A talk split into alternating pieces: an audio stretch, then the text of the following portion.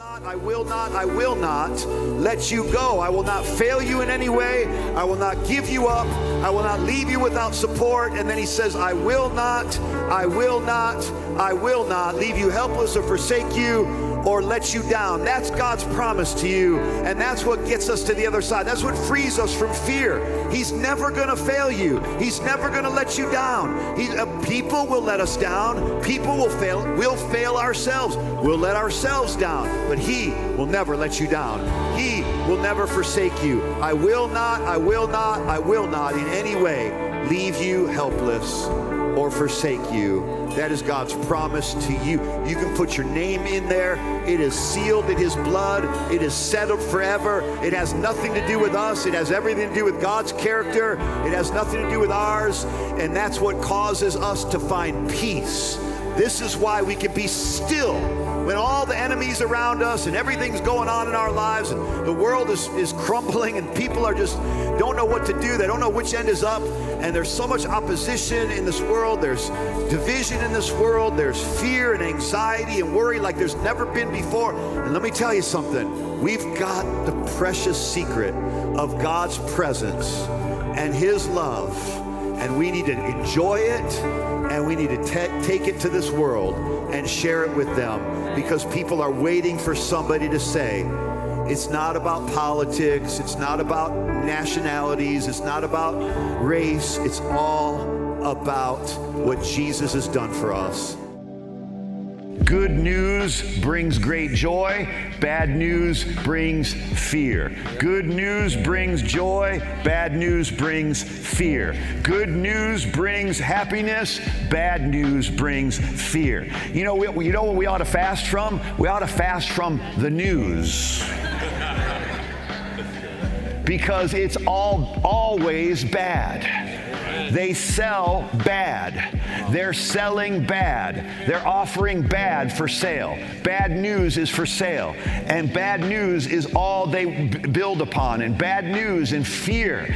And look at what he says. Look at what Jesus said. I think I, I read, I, maybe I didn't read this verse to you. In Luke 21, verse 25, in, in, in the last days there'll be signs in the sun and the moon and the stars.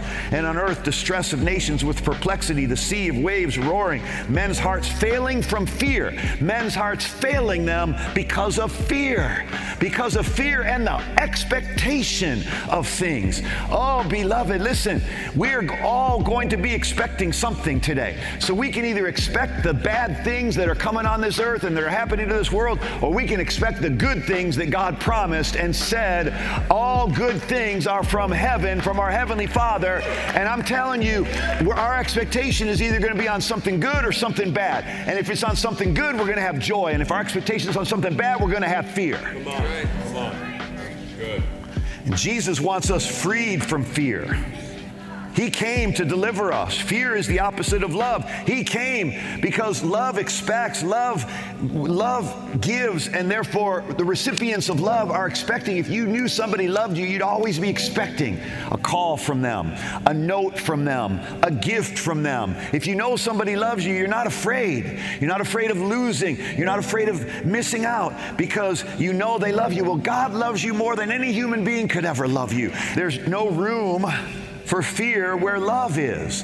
In 1 John 4 18, he says, uh, perfect love casts out fear. I like what the message translation says there. I believe it says it banishes all fear.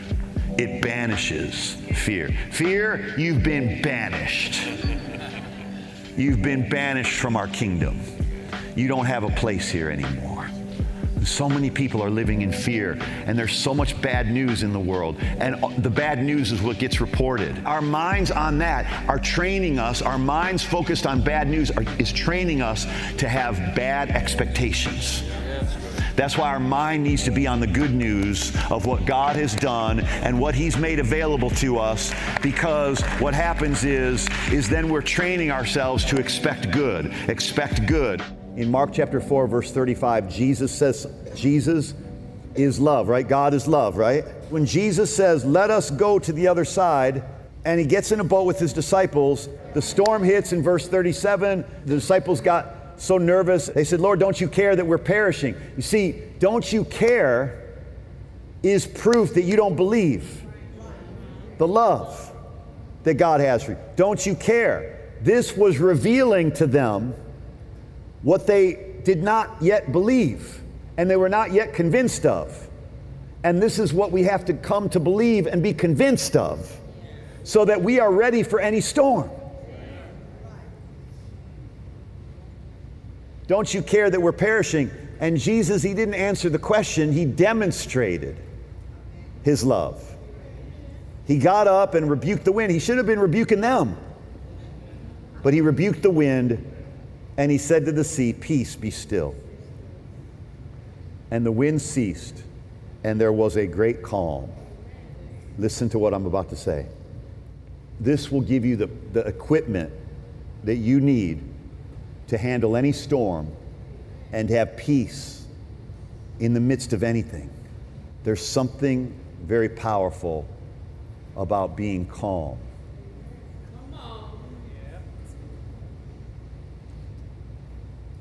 When you know you're loved, you're calm. You don't, you don't need attention. You don't need everybody to like you. You don't need everybody to, you know, care, you know, care about your feelings. You don't need to have everybody understand you. You know that the Father loves you. And that becomes enough. It's only not enough when you don't realize that it is enough. So listen, what they needed was peace. Jesus gave peace when he said, Peace, be still. But they needed it. And they could have had it before he said anything. You know why? Because they had all that they needed. And the fact that they didn't know they had all that they needed is why they were afraid. They were afraid because they didn't take inventory of what they already had. And what was it that they had? Here's what they had they had three things. They had the promise of God. When Jesus said, Let us go to the other side, they had a promise. He didn't say, We might not make it, guys, come on into the boat. He said, We're going to the other side.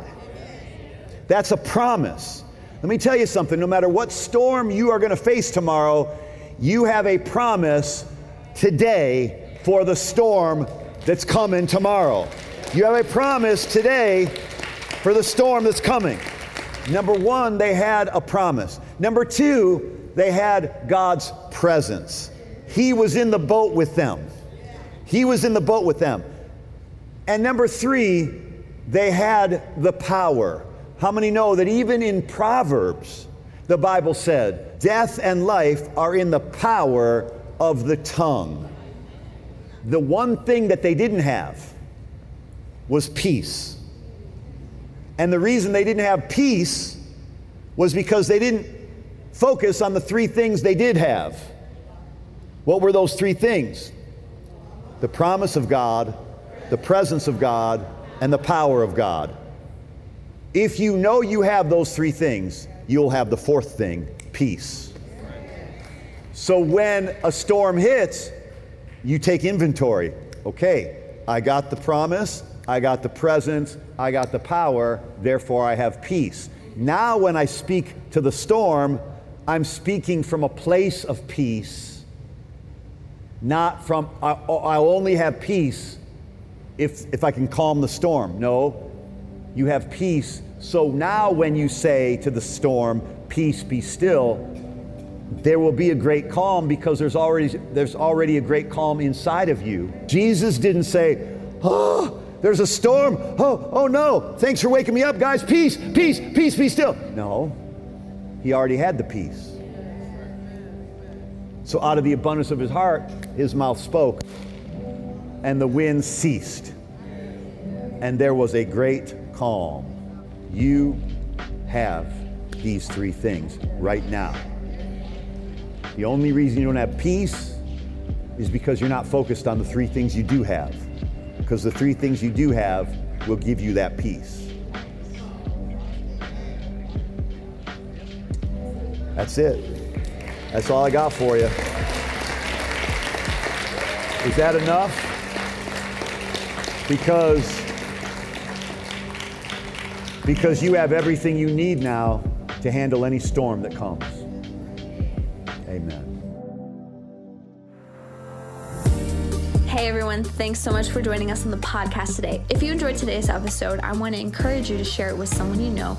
And also, don't forget, every day Gregory Dickow posts content just like this on Facebook, Instagram, Twitter. So be sure to follow him at Gregory Dickow. Thanks again for listening. We'll catch you tomorrow. Have a great day.